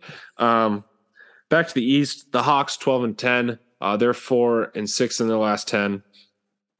Uh, kind of same old with the Hawks. Like they're just kind of a streaky team is the best way I can describe them. Um, you know, I think with Trae Young, that's just like kind of what we've seen from him throughout his career is just this ability to obviously put up some good scoring and and the Hawks kind of like I feel like in a weird way almost like mirror him. Um, but yeah, they they they find themselves out of the play-in tournament right now and and with the sixth seed. So that's where you want to be as Hawks fans. I, I think Hawks fans would probably be pretty pleased with that going into this season. Um, this is kind of the expectation with you know making a move for a guy like Murray. Um, you know they they definitely thought that he was a good piece for them. I've heard that John Collins might have interest from other teams, which I think is interesting, but um, it does feel like they're one piece away, maybe one or two pieces away from from really being up there. And I think Trae Young kind of needs to take another step and progress the way guys like Tatum have above him. Um, but that team's interesting. You know, we saw with the Hawks the other year in the playoffs that that sometimes those those atmospheres that's when Trae Young plays some of his best basketball like he did in New York against the Knicks but um, I don't know if that's a team you want to see. Like I said they can get real streaky and if you catch them in a couple game series and all of a sudden they they they rip off you know 3 4 games that they look unstoppable and and now that they have Murray too you know another guy that can score the basketball alongside Trae Young pretty consistently cuz you know Trae Young's kind of been the only guy there you know. Um, when we get to the Kings on the other side, but a guy that they I feel like they could really use is a guy like Kevin Huerter, um, who you know obviously used to be with them, but man, that would be uh, definitely a, a nice piece for that Hawks team. Uh, a really good shooter and a really good defensive player. But um, to the Raptors at the seven seed, they're eleven and ten. Uh, not a ton to say about them. I feel like they're you know same thing. They just don't have that next level player. You know, they have some they have a deep roster and I've said this before, you know, Pascal Siakam is a really good player, but to me he just still feels like a 2 um, to somebody's 1. Scottie Barnes uh, hasn't been playing great as late. He only had 4 points last night. You were kind of hoping for a bigger step um, from last year to this year for him. Um, Gary Trent is one of the streakiest scorers in the NBA. I love when he's on like a that. heat check. Um, he played 33 minutes last night for them, scored 35 points in a loss against the Pelicans. But um, you know, he went six of 11 from three. Uh, but you know, he he probably needs to play like that pretty consistently for this team to. And obviously, it was in a loss, so um, you know how, how the minutes get spread out differently when when you're down by you know larger numbers like they were to the Pelicans. But um, yeah, like I said, I mean, OG is a phenomenal defender for them. Like he's a clamp down guy. Um, Scottie Barnes and and Fred VanVleet, like you just kind of expected more so far from them during the season. Um, and Siakam, you know, Siakam's a tough guy to guard. He definitely can get his points, but um, they don't feel like they have a guy that can take over a game consistently, uh, at least in in my point of view. Uh, but we'll see down the stretch. I mean, they, again, you that's going to be a solid defensive team. The Raptors are historically known for for being a solid team. They're definitely not going to um, just give points away, but they're probably going to find themselves in the play-in tournament. I expect to probably see them there. Um, they're going to be fighting with the Nets with for that seven seed. The Nets are right behind them at twelve and eleven. Uh, they're six and four in their last ten, and Kyrie's come back, and they've looked pretty decent with him back um, in the rotation, but the story has been Kevin Durant in his last four games. He's averaging about 37, 38 points. I think it's at 37.7 in his last four games. He's been unbelievable. Uh, he had 39 last night in a win against the the Wizards, and Kyrie had 27.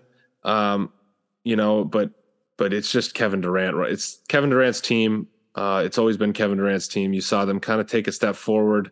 Uh, you know when uh, Kyrie was suspended, and they seem to have been kind of able to maintain that pace. I would say that uh, them going over 500 in their last 10 um, is definitely a step in the right direction after a slow start for them. Uh, but them down the stretch, this is the type of play they're going to need from Kevin Durant. Um, you know, they're, they're, getting some of their other guys going. Joe Harris shot well last night. Um, Seth Curry is going to be a huge, important piece for them. Um, you know, he only he didn't even make a three last night, but they still won. So, but you know, those are the contributions that they're going to need because uh, you expect to to get what you get out of KD.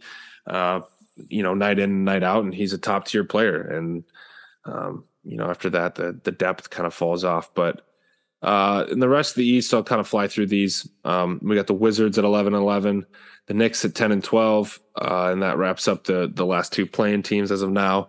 And then you have the Heat at 10 and 12, Bulls 9 and 12, Hornets 6 and 15, Magic 5 and 17, and the Pistons 5 and 18. Um, they're all in the Wembanyama sweepstakes. That's what everybody's losing for. Um, like I've said over and over again. But surprising to see the Heat and the Bulls this low, I will say. Um, definitely didn't see them as contenders in the East by any means. Um, I had them pretty low, but to see the the Knicks and the Wizards outplaying them, and obviously, like we said, the Pacers. Um, I know it's early, and you know we're only about twenty some games in, uh, but but seeing the the Heat and the Bulls be under five hundred, the Bulls not as shocking, but the Heat, I, I'm a little shocked by this. Uh, they're both playing about 500 basketball, but uh, maybe the Heat are just running out of legs. That, that, that team is getting, you know, with their guys as Kyle Lowry and Jimmy Butler, you know, are a little bit older. Uh, but you'd like to see more impact from Tyler Herro and Bam on a night in and night out basis. Um, Duncan Robinson uh, is not shooting the ball as well, and he's kind of a defensive liability for the Heat right now. But uh, yeah, you just I, I, just keep waiting for Bam to become like a really like an MVP caliber guy, um, where they're like, yeah, we can you know count on Bam every night, and you know he's he he puts up some solid numbers, but you just don't get the feeling that like, hey, we can go to Bam um, when we need it, and I don't know. I thought Bam was going to turn into like a a prime Anthony Davis, maybe not that caliber, but like something along the lines of that, and it just really hasn't worked out. Um, Moving to the West, we have the Suns atop the West at 15 and 6. Uh, they're 7 and 3 in their last 10, and they are still without Chris Paul. Um, I probably would have been a, I wouldn't be shocked if the Suns are in the one seed at this point in the season, but if you would have told me that they're doing it without Chris Paul, um, no Jae Crowder, no Cam Johnson, uh, I would probably be a little shocked. But here they are. Devin Booker's been phenomenal. He had 51 last night. Um, he's a game changer. Um, I think he's recently single, so maybe he's taken you know some of that out. Uh, oh no way! I heard him and Kendall him and Kendall are done. Up. Yeah. So now he's balling. Yeah, but apparently they broke up like a month you, ago. It's a curse. You can't date one of them. I don't know. He he's been balling, uh, but he's Dang, he's no just really improved his game. Um, you know, he was always a scorer and I think I've said this over and over again, but but he I think he, you know, and I don't want to give all the credit to Chris Paul. I think Devin Booker's matured obviously through his experience in the NBA, but um he's a difference maker all around and, and he he can get guys involved. He knows when to go. I think he's taken some you know, he's just scoring efficiently. Um, you know, in the past he was kind of just like a high, high volume shooter and he would get his points, but it felt like he was just having to take a lot of shots to get there. Now it's like I think he went like 20 and 25 last night. You know, only missing five shots is is something. Uh, but you know, and he he kind of he has a good feel for the game. Um, you know, as a lot of these guys do, but some are at elite levels. You know, like he knows when to go. He knows when to get other guys involved. Um, you know, he had 51, six assists and four rebounds, and only had two turnovers. Uh, he went six to seven from three and 20, 25 from the field. I mean, that's that's an efficient 51 points. I mean, that's that's super impressive. Uh, you know, only 25 shots. That's obviously incredible efficiency and shooting percentage, but he's been fun to watch this year.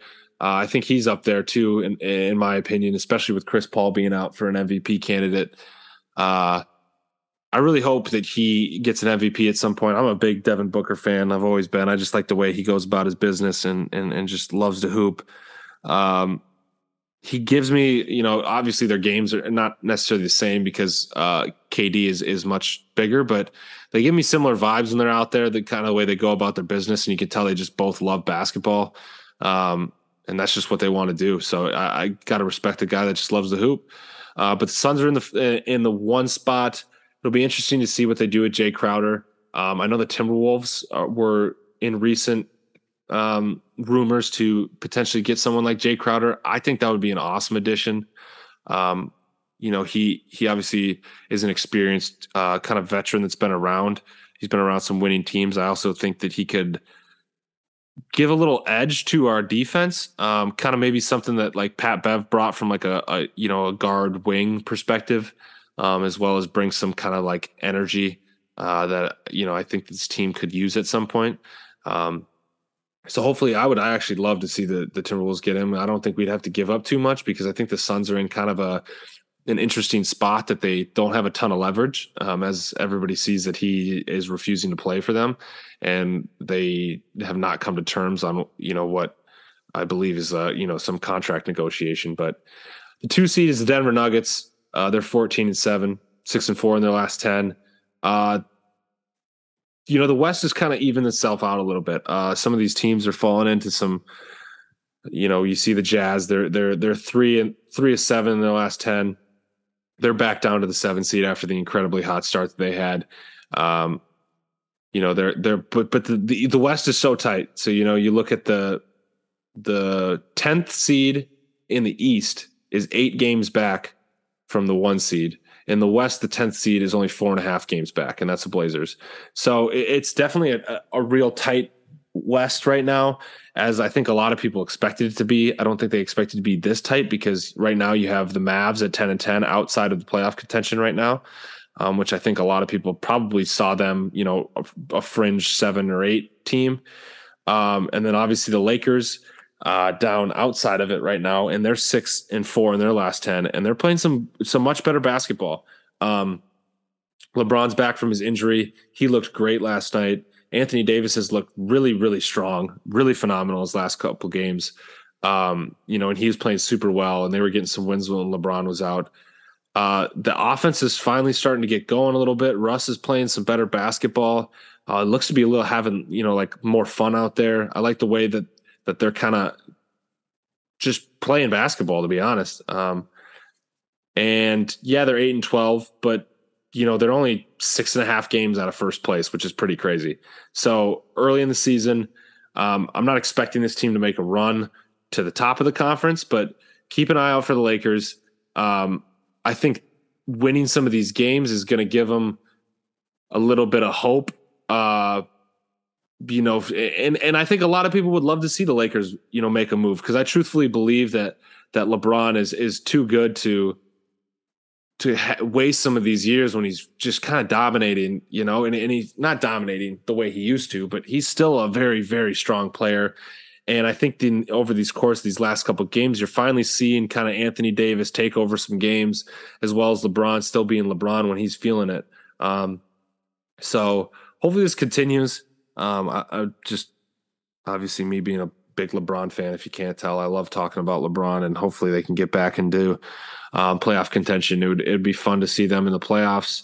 Uh, you know, you never want to see LeBron in the playoffs if you're an opposing team. So if they get in a play-in game, hopefully not against the Timberwolves. Uh, would love to see the Lakers make a push and and like I said, they're only a couple games out of uh, they're two games out of the the play-in tournament right now, and only six and a half games back for first. You know, obviously as the season goes, I expect that to probably even out a little more. I don't expect it to be this tight the whole season, but um, you know, in between we have the Pelicans as a three seed, Grizzlies four seed, my Clippers, not my Clippers, but my team to win the West right now are 13 and 10 in the fifth seed. They're six and four in their last 10. Um, they're an interesting team. Uh, you know, they're they're still playing without Kawhi. He's, you know, plays a game, it seems like every two weeks or so right now. Uh, but Paul George is missing games here and there, but this team, like I said early in the season, I thought was really deep. Reggie Jackson hasn't been playing that great, but he's been getting it going a little more as of recent. Uh, but they have guys like Norman Powell who can get it going. He had 30, 32, I think, the other night. Um, you know, and they and they came back in a game against the Blazers without um, Dame Lillard, who the Blazers are severely missing, as there are two and eight in their last ten. Um, they're now 11 11. They fell way off and Golden State has jumped from out of the play-in game to into the eighth seed. They're 11 and 11, as well as the Timberwolves and the Blazers are all 11 11. They're all four and a half game back from the Suns. Golden State and Minnesota are both six and four in their last 10. Um, those of following, you know, have probably seen Golden State. They're two and 10 on the road this year, nine and one at home.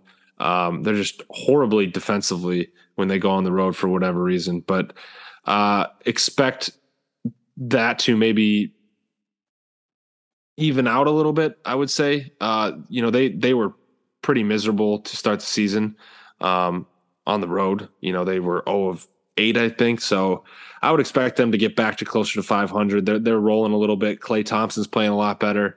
Um, you know, a lot of Minnesota fans saw a tough couple possessions against the Timberwolves where KAT kind of dribbled the ball around, lost control of it, went to Gobert. Gobert turned the ball over. Klay went down, hit a three um, right after he had hit another three. So, but KAT is out for three to five weeks. He has a uh, calf injury, um, which was, if you saw it, it was a non contact one. So it looked a little scary. Uh, I think a lot of Timberwolves fans were thinking Achilles. I thought Achilles when I saw it, but um, we played last night against the Grizzlies, and again, they're missing Desmond Bane, who I think we all, if you if you follow the NBA, and like I've said, is as a super important piece of that Grizzlies team. Now, I'm not saying that they're not good without him. Obviously, I just think he brings a lot to that team um, when he's there. So, big win by the Timberwolves, no matter what, because obviously we're playing without KAT. Um, Gobert, obviously, like Joe said, did not have a great night. Um, you know, we kind of brought him in to, to be a board man, and he scored nine points. I think only had one rebound. Um, but we we still play, you know, and I and I think that shows what this team can be when Anthony Edwards decides to show up and and kind of, you know, he got pissed off late in the game. Um, and you saw eight points down the stretch from him and, and a couple assists that really helped the Timberwolves pull away late at the game. Um, that's the energy, that's the excitement level um, that you see from Anthony Edwards, you know, that we saw last year in some of these big games. And, and we just got to find a way to maybe get that, get that out of him. Um, you know, get him going. And, and, and I'd be curious if, if a veteran like Jae Crowder can't, you know, help bring in that. Cause like, I think we saw that from, from, uh, Pat Bev last year, and, and I think that's something that we're missing. And I've harped on this enough, but hopefully this is a big step. I hope Anthony Edwards kind of takes this time that KAT's out and kind of decides that like, hey, this is my team. Um, and, and, you know, a lot of us Timberwolves fans, I think, believed that. Um, you know, I've been talking to a lot of people too that, you know, people weren't and still aren't that big fan of KAT as the way that we, you know, nobody really thinks that he can be the leader on a team, you know, be the face of this team. Um, you know, that's why I think quickly when Anthony Edwards showed up, we thought that this was, you know, going to be our savior. And I still think he can be. Um, so hopefully, like I said, he can kind of take the reins um, while KAT's out and and and continue this hot streak that we saw last night and really uh, take the Timberwolves to the to next level. And truthfully, you know, all we're all we're trying to get last is that Yeah, he looked awesome. He looked sweet, dude. I'll tell you that. that um, was, and all, all we're trying to get, truthfully, is just get into out of the play-in tournament. I think right now with the West being the way that it is, would love to see them be, you know, a top six team. Um, so you know, the sixth seed right now is the Kings. They've been playing some awesome, fun basketball. Um, De'Aaron Fox is playing really good. Uh, Sabonis has been awesome for them. Uh, you know, they're just a, a, a, high scoring offense right now. You know, they 137 points last night against the Pacers. Um, you know, and, and they they kind of come at you with a lot of different guys. Like I said, uh, Kevin Huerter is one of the best three point shooters in the NBA this season. Um, he's been unreal. Um, you have De'Aaron Fox, like I said, who who is a scoring machine, and then you have Keegan Murray, who uh, rookie out of Iowa. He's been solid, playing big minutes for them. Uh, Harrison Barnes, obviously a veteran that can still score and and, and shoot the ball for them and, and defend some of their best players. Um, but you know, you have Malik Monk coming off the bench for him, playing big minutes, and and these guys, it's just a deep team right now. Um, Terence Davis playing some big minutes for him too. You know, they're, they're just young, um, you know, and they have, they've got some guys that, that can defend. They got some guys that can score. Uh, so not shocking to see them, uh, play well. Uh, maybe shocking to see them as a six seed. I think a lot of people thought that this Kings team was maybe, maybe a little bit further out than this, but they've been, you know, they're seven and three in their last 10. Um, they passed the Jazz for that sixth spot. Uh, they've only played 20 games, so um, not a super efficient defensive team, but you know they can they can score with the best of them. So they find themselves to the sixth seed. Um, fun team to watch. They're definitely one of the teams I find myself watching, uh, being out here on the West Coast and with these league pass games. Uh, I find myself, you know, seven o'clock comes quick around here, which is, um, you know, You have League I- Pass? I'm- no, I just Oh. use I illegally stream them as well. I thought you just said you had League Pass. I'm like, yeah, that's just how people talk about League Pass. You know what I mean? Like it's just like you're. no, dude, you you should see people give uh they like grade teams on like their League Pass. You know, like uh, like it ranking like zero to hundred, like how fun there are to watch on League Pass. Um, Who's the best team to watch?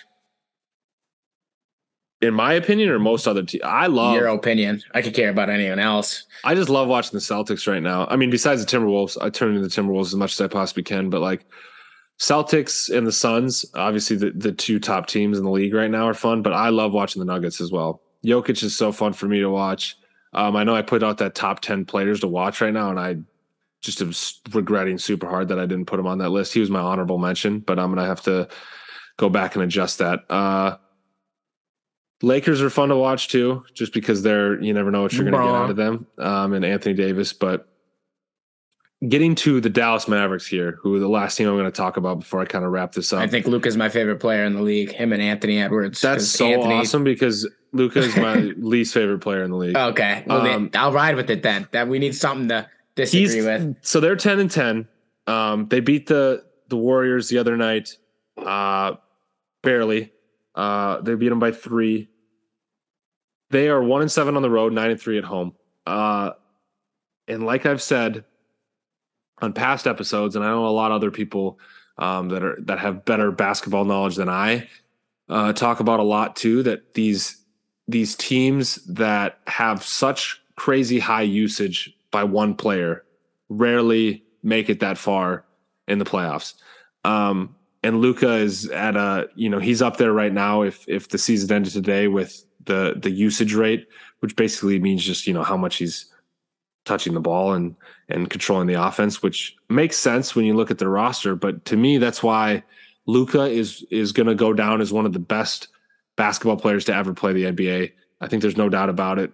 Um, but the team literally gives up every lead when he comes off the court, and you can't expect him to to score so many points and, and be so dominant every night that when he comes off the court, they're going to have big enough leads every time. Because when the game's close, he has to come off the court. That team then, you know, the the Dallas secondary unit and and just you know they don't have that much depth. They don't have much guys besides him. Uh, but you know, I think they missed Jalen Brunson. Jalen Brunson was awesome for them, you know, playing in that second unit. And, you know, he's a ball dominant player as well. But um well, it'll be interesting to see. I'm not I I, I don't love Luka just because he he, you know, and maybe this is just because me being the LeBron fan, but I think he complains more than anybody ever, and he gets no hate for it. Um, but that's just me. Uh, you know, he was the other night. Christian Wood had an obvious offensive foul against the Warriors, and Luka goes like this, does little money thing as if like the refs are getting paid by the Warriors, which is just ridiculous. Um, but yeah, he's, I guess, that's just that player that I just don't love. So, and and I'm not knocking how good he is. Don't get me wrong. This is not me saying he's not good at basketball. It's just I'm not a huge fan of him. So I don't expect the Mavericks to to make it that far in in in terms of making a championship or winning a championship. I think you know Luka can carry you through the playoffs against some lower level teams. But the way that the the the West is obviously right now 20 games in, but there's some you know obviously they have to make the playoffs first. They're outside of the playoff picture right now, but if they do, you know these these are some interesting teams in front of them that they're going to have to that the Mavs are going to have to match up against. And like I said, when Luka's just out on the court, I think I saw when Luka is playing, they are about 20 points. They're they're plus 20 with Luka on the court, and with Luka off the court, they're about minus 20, which is just you know absurd. Um, that doesn't sound like a winning formula to me. Um, you know they're they're they've been pretty solid defensively this year, but they just they just don't really score when he's not on the court because they're so dependent on him. Um, so yeah, and to wrap up the West, you have Oklahoma City at nine and thirteen. Um, you know they're completely uh, reliant on Shai Gilgeous-Alexander as well. Um, you know, and he's been awesome. They're four and four or six in their last ten. Uh, Lakers, like I said, eight and twelve, and then you have the Spurs who are one and nine in their last ten. They've lost nine straight. They're six and sixteen, and the Rockets five and sixteen, who are three and seven in their last ten. Um, yeah, the Spurs and the Rockets are also very much in tank for Wembanyama. Lakers are making a move, uh, playing some better basketball, but those other two teams are not. And that wraps up the NBA segment. We'll roll into our picks here, folks. I'm gonna start watching games more, man.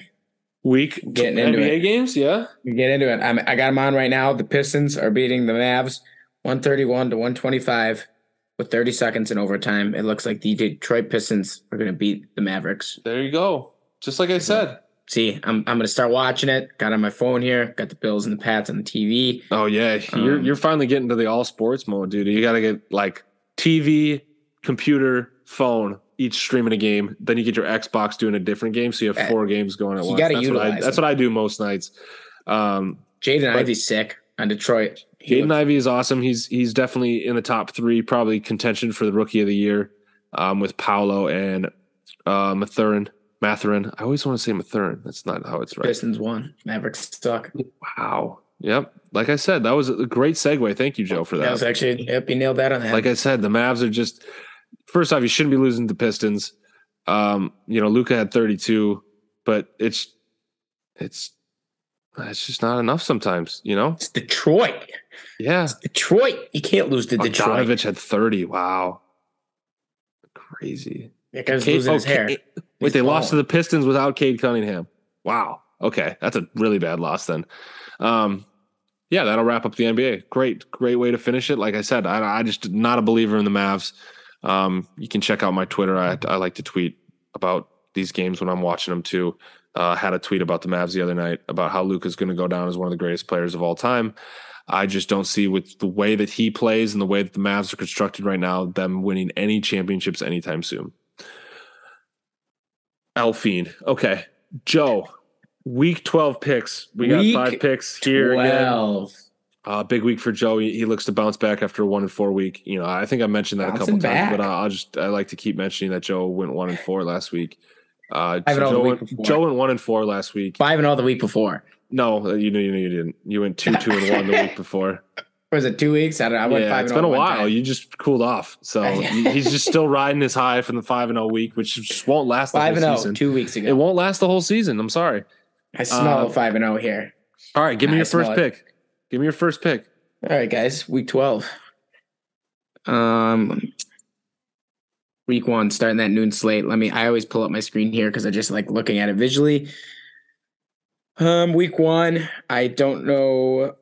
I think these guys are in my five and zero slate, or they were in my one and four. Couldn't tell you. I have picked him. I've picked him once, but starting it off here in the noon slate. Give me the Green Bay Packers. I think Wow. they. Uh, I think they're gonna. But they're, they're gonna beat the. They're gonna beat the Bears. That's four? minus three. Minus three is what I'm looking at. Okay, minus three. Minus three Green Bay here. So that's what I have for my noon slate. Justin Fields. I think he's coming back. I believe he's coming off that shoulder injury. I don't know if he's gonna be 100. percent Aaron Rodgers. I'm just gonna give it a like a kind of a fuck you game. He dominates the Bears in Chicago. He owns that city. I think he wants to shut people up a little bit about Jordan Love. Is he going to well. play? I think he's playing. He said on Pat McAfee show he's playing, and I Okay, think there if, you go. if he says it, I think I that's believe it. reliable. So uh, I'm gonna go with the Packers here for my first game of Week 12. Hashtag five and zero. Joey's back. Let's get it going. Packers. That's my pick number one. My first pick and a shock to nobody. If you listen to this podcast, All right, this will be, be the most pick. dominant team. We got God Steelers. damn it, I'm going one over against the ya. Falcons. All right, I got You the got Falcons? I got the Falcons. I, I'm going against the, the Steelers until they lose. I think is what I figured out. Well, here. then So you're going to lose five straight picks against them. We got the Dirty Birds minus one at home with Atlanta. You got the Steelers because you're a Steelers fan.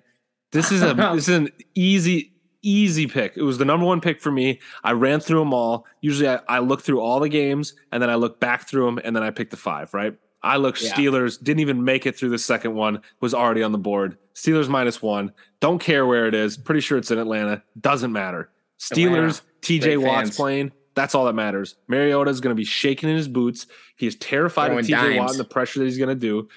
Najee Harris will hopefully be back and healthy, play significant stats. If not, we got we got Snell in there. We got Snell Jr. running around. We got we got Kenny Pickett throwing dimes. That's all that matters. Jersey Jerry. Steelers Steelers minus one. I got Falcons. So Joe has Falcons plus one over the Steelers. Uh, my give me a second move to my second pick then is Chiefs minus two against the Bengals. I got those guys as well. You got Chiefs. All right, we're riding Okay. together on that one. So I'm I'm already at three, but yeah, we're riding together on that. I think we agreed on our Tuesday podcast that we like the Chiefs in this, and I did listen to the um, the Kelce brothers podcast with Mahomes today. Uh, it, Mahomes is such a cool dude. He's so sick. He's so cool. Literally, If the you- only bad thing you can. say I'd want to get him him a is his Mahomes jersey, but it's just like it's the Chiefs. I know he has a funny voice. His accent was popping in that podcast, but he just went through his whole like life story within like leading up to the draft, his college days, and then the NFL. Oh God, is this this damn video again? Um, yeah, and I just really like Mahomes, and I'm taking the Chiefs in this. So we both got him there. So Absolutely. go Chiefs. Um. Well, this is easy since we're lining up on the same We're just lining up. Um, my third game is Lions plus one against the Jags. I wanted to take something in this game, but I didn't because it's just chaos. It seems like within this football game, so I stayed away. But I like where you're going. I just didn't know what to do. I'm riding the Lions. They've been playing well recently. Um, and this this is more of a bet against the inconsistency of the Jags, uh, more than it is probably for the Lions. But uh, yeah, I like the Lions in this one. It's in Detroit. Probably going to be a lot of points. Um, but you know, I got Jared Goff starting in one of my leagues, so I need a lot of points out of the Lions. So I'm going with the Lions. I like it. Detroit, Detroit Rock City. Shout out the Jags mascot though. Hopefully, still wearing that same thing. All right, Your fourth game. fourth game. Um, this is a sketchy one, but I did mention on Tuesday that I think I wanted to go with it because I think they're due for a loss, and I'm going to take the Tennessee Titans against the Eagles to cover. Is that Eagles are favored and a right now, four and a half. I think Titans cover that. I think they win. Um, I I, think that that. Eagles are due for a loss here. Is it in Philly? It's in Philly, noon. I think it's going to be kind of under the radar. I think red zone, you might not see it as much. I'm going to go low scoring, but I do think Titans bounce back. Eagles are due for a loss. Give me the Titans here. I like this one. Uh, I didn't pick it, but I'm rooting. I'm rooting with you on this Let's one. I will say the Titans. I need. We need as Vikings fans for the Eagles to lose, so we're going to be rooting for the Titans as well. Uh, my fourth game is again, and I just keep going to this well over and over again. But Raiders minus one against the Chargers. Damn it, dude. I got the Chargers. Let's go. And that's my fifth pick. I'm taking yours truly, the Los Angeles Chargers against the Vegas Raiders. Wow, we have So two we're, we're games battling against this each other. weekend. Battling this That's weekend. fun stuff. Yeah, I think uh, I think the the old Raiders are riding hot. They got two straight overtime victories. Um, Chargers didn't win convincingly enough last week for me, and I think they're gonna the Raiders are gonna keep rolling. Yeah, you're probably right. I just looked at this and went, "Fuck it, I'm taking the Chargers." saw the He did- logo, he saw did the say pictures. that. I did hear Yeah. him say that when he picked it, so can Yeah. can vouch for that. Um, I, uh, I just went with the Chargers here for no. I don't know. I'm not going to give you any background on it. I'm just going to choose the Los Angeles Chargers here and screw it. Let's Well, go Chargers. you ended up taking three underdogs, so good for you. I like. The, yeah, you got to sprinkle in some underdogs. So Uh, my last pick is Giants two and a half against the Commanders. I Um, looked at it and I just I, I, I didn't know. I, I I think Vegas knows something on this game, Jake. what do you mean? I don't know. It's just at They're home. riding the Commanders' hot hand, and I think the Commanders, like you said, the Eagles have to lose. I think the Commanders got to lose. This feels like a comeback down to earth. Each game has been getting closer and closer for Taylor Heinicke to really mess up, and now they're playing like an actual decent team. I think it's going to be a big Saquon week. I got Hopefully. Giants plus Need two and a half. Saquon to ball out. Yeah. So Okay. that's that's There we go. wrapped up our picks. Um, what are the Good other games that we didn't get to? Just to Trying to think. cover quick, we Oh, yeah. did. Obviously, we talked about the Jets Vikings. Don't get. Game of the year, folks. Game of the year, Jets Vikes. Broncos Ravens um, eight and a half. The, the Ravens are favorited. I stayed away from this one because, uh, well, I just I don't know. Ravens haven't blown a ton of teams out, and even though the Broncos aren't very good, the Ravens. Uh, I feel like the Ravens will win this one, but it, it might be weirdly close. Might be a seven point game or something. Um, next one, you got Browns Texans. The return of Deshaun Watson. The Browns are seven point favorites in Houston. Then we have Seahawks Rams. Seahawks are seven point favorites against the Rams in LA. Um, all three of those games are kind of stinkers of games, in my opinion. And then you got Dolphins 49ers, going to be a great one. I stayed away from this one. The 49ers are minus four here, going to be an interesting game. Chiefs Bengals, we had that one, talked about that one. Chargers Raiders, talked about that one. Then we had Colts Cowboys. Cowboys are 10 and a half point favorites over the Colts at home in Dallas on Sunday night. And then to wrap it up, we have Saints Bucks. Uh, Almost took the Bucks. Tampa Almost Buccaneers are three and a half point favorites. Who'd you almost take, Saints or Bucks? Bucks. Hmm. But I didn't, so it doesn't matter. And Good that should do it, folks. Thanks for tuning in. Great episode, man. Another great episode. Yes, fantastic. We're flying. Week 12, Flying through episode these. 21. Can you do something for me? Hey, 21's a big one. Um, for sure, because we're in the 20s now. We, we got over the 20 hump. We're on the way out.